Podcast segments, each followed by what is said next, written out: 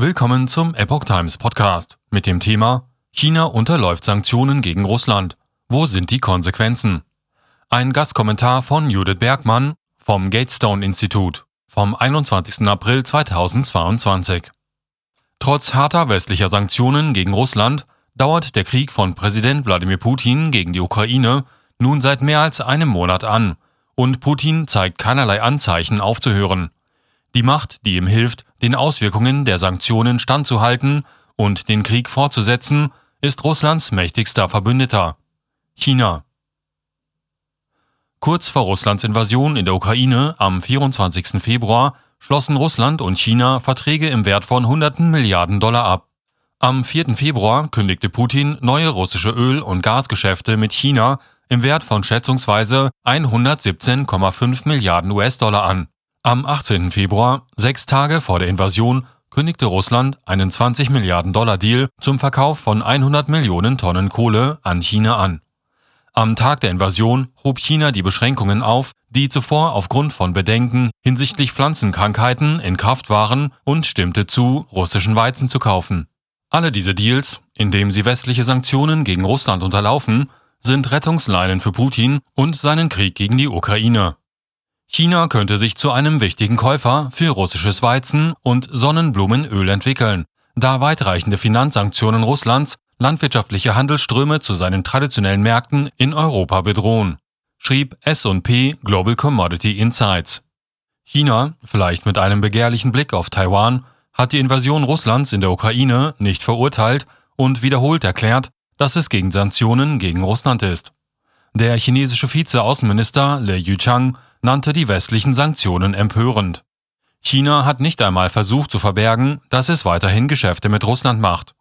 Wie der Sprecher des chinesischen Außenministeriums Wang Wenbin in seiner Pressekonferenz sagte, China und Russland werden ihre normale Handelskooperation im Geiste des gegenseitigen Respekts, der Gleichberechtigung und des gegenseitigen Nutzens fortsetzen. Es ist nichts Neues oder Überraschendes an Chinas Entscheidung die Rettungsleine auszuwerfen, die es Putin ermöglicht, sich über Wasser zu halten. Nachdem Russland im März 2014 die Halbinsel Krim annektiert hatte und mit westlichen Sanktionen konfrontiert wurde, wandte sich Russland an China. Im Mai 2014 unterzeichneten Russland und China einen Gasliefervertrag im Wert von 400 Millionen US-Dollar, wodurch China nach Deutschland Russlands zweitgrößter Gasmarkt ist. In einem Bericht des European Council on Foreign Relations vom Februar 2015 heißt es, Nachdem die Europäische Union und die Vereinigten Staaten Sanktionen gegen Russland verhängt hatten, wandte sich Präsident Wladimir Putin auf dramatische Weise China zu und unterzeichnete im vergangenen Mai eine Reihe von Abkommen, darunter ein 400 Milliarden Dollar Abkommen zum Export von Gas nach China. Moskau ist jetzt daran zu versuchen, seine gesamte Wirtschaft in Richtung Asien neu auszurichten um die negativen Auswirkungen westlicher Sanktionen abzumildern. Für China bot die Ukraine-Krise derweil eine einzigartige Gelegenheit, seinen Zugang zu Russlands natürlichen Ressourcen, insbesondere Gas, zu verbessern, Aufträge für Infrastrukturprojekte und Zugang zu neuen Märkten für chinesische Technologie zu erhalten, sowie Russland zu einem Juniorpartner in den Beziehungen zwischen den beiden Ländern zu machen. So der Bericht des European Council on Foreign Relations. Neben der Aushöhlung der Sanktionen durch den Rohstoffhandel hilft China möglicherweise auch Russland dabei, sein Geld zu verstecken. Laut Foreign Affairs Russland hat möglicherweise zig Milliarden Dollar an Währungsreserven auf undurchsichtigen Offshore-Konten versteckt, wo es auf Dollar lautende Wertpapiere hält, die außerhalb der Reichweite internationale Sanktionen und Vermögenssperren liegen. Es gibt auch Anzeichen dafür, dass Russland einige seiner Dollars mit Hilfe einer ausländischen Regierung verschoben haben könnte. Es ist noch nicht klar, welche Vermittler Russland benutzt hätte, um Staatsanleihen offshore zu verstecken. Eine starke Möglichkeit ist jedoch China, mit dem Putin jetzt verbündet zu sein scheint. So Foreign Affairs. Trotz alledem spricht die Biden-Regierung weiterhin so über China, als ob noch Beweis dafür benötigt würde, dass es die Sanktionen gegen Russland unterläuft. Der nationale Sicherheitsberater der USA, Jake Sullivan, sagte am 13. März, wir kommunizieren mit Peking direkt und privat, dass es absolut Konsequenzen für groß angelegte Bemühungen zur Umgehung von Sanktionen oder die Unterstützung Russlands, um hintenherum ihren Nachschub aufzufüllen, geben wird. Wir werden nicht zulassen, dass dies weiterläuft und nicht zulassen, dass für Russland eine Rettungsleine vor diesen Wirtschaftssanktionen von jedem Land überall auf der Welt besteht. Nachdem Sullivan am 14. März ein siebenstündiges Treffen mit dem chinesischen Diplomaten Yang Yeqi abgehalten hatte, sagte ein hochrangiger Beamter der beiden Regierung zu Reportern, ich werde nur wiederholen, dass wir zu diesem Zeitpunkt große Bedenken hinsichtlich der Ausrichtung Chinas in Richtung Russland haben, und der nationale Sicherheitsberater hat diese Bedenken und die möglichen Auswirkungen und Folgen bestimmter Maßnahmen direkt angesprochen. Am 18. März warnte US-Präsident Joe Biden in einem Videoanruf mit dem chinesischen Präsidenten Xi Jinping, dass es Auswirkungen und Konsequenzen geben würde, wenn China Russland materiell unterstützt, ohne jedoch konkret zu werden. Ein namentlich nicht genannter hochrangiger US-Funktionär sagte sogar, der Präsident hat wirklich keine konkreten Forderungen an China gestellt.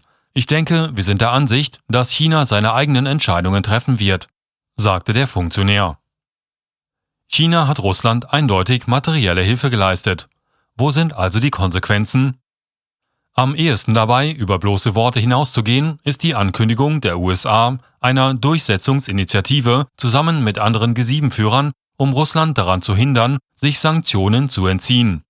Aber es ist, vermutlich absichtlich, unklar, was diese Initiative tatsächlich beinhaltet. Vor Bidens Reise nach Europa sagte Sullivan am 23. März zu Reportern, die Staats- und Regierungschefs der G7 werden sich morgen auf eine Initiative zur Koordinierung der Durchsetzung von Sanktionen einigen, damit die russischen Bemühungen zur Umgehung der Sanktionen oder die Bemühungen anderer Länder, Russland bei der Umgehung der Sanktionen zu helfen, effektiv und koordiniert behandelt werden können.